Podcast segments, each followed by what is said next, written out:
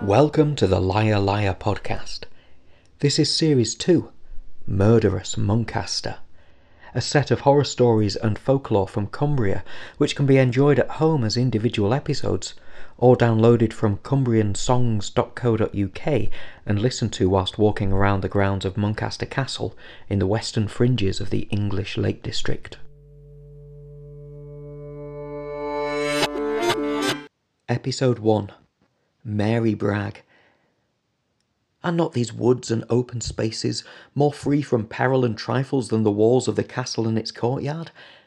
For here a man who lends his ear finds tongues in trees, books in the running brooks, and sermons in stones. Lal Mary Bragg. Aye, she was a tidy young thing. Worked as housekeeper to Grice the parson down at Holmrook, the only thing she ever did wrong were to have affection for John Pike, footman at the castle here. He were a good looking lad, mind.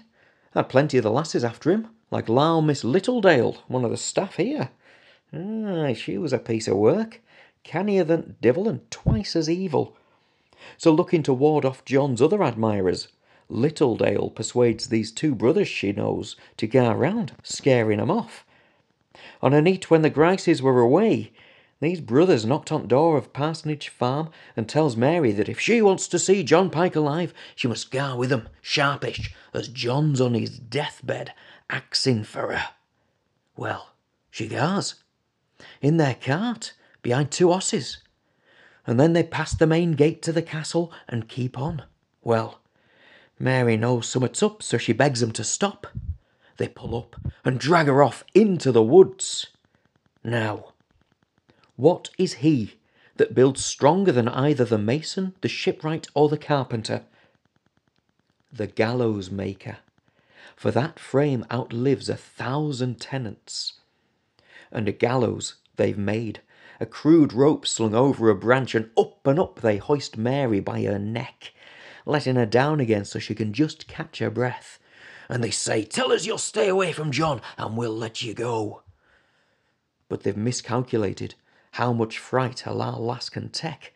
And hanging somewhere up there, Mary begins to pass over to that undiscovered country from whose bourne no traveller returns. Puzzles the will, and makes us rather bear those ills we have than fly to others that we know not of. Half here and half there, Mary suddenly becomes aware of a great many things ancient letters, spells, and the names of her two tormentors. She shouts their names, and the older brother panics. He pulls a pistol out and shoots her in the face. The rope is loosed, and the brothers run.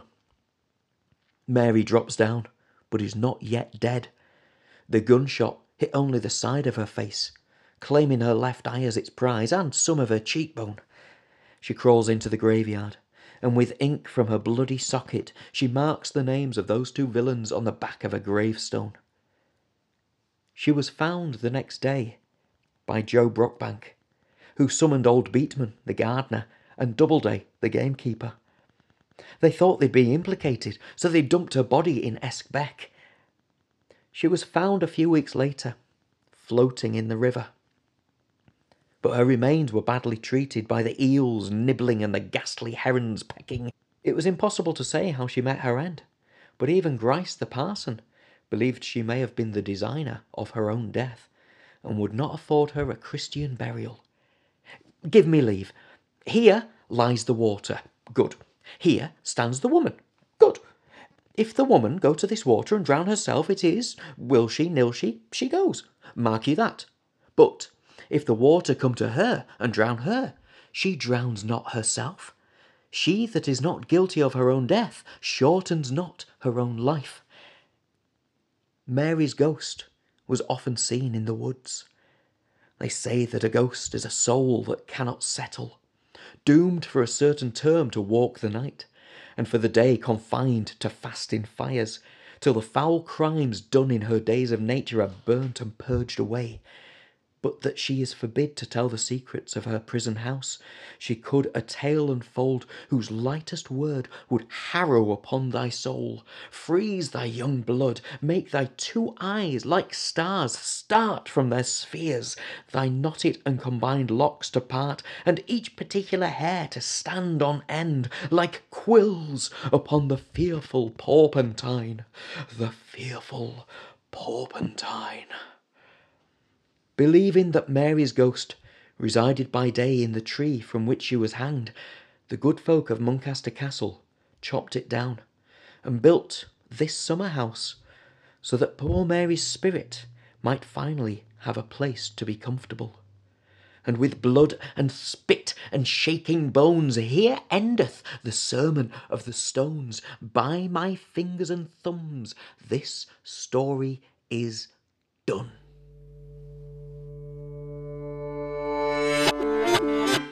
Thank you for listening to the Liar Liar podcast, Series 2 Murderous Muncaster.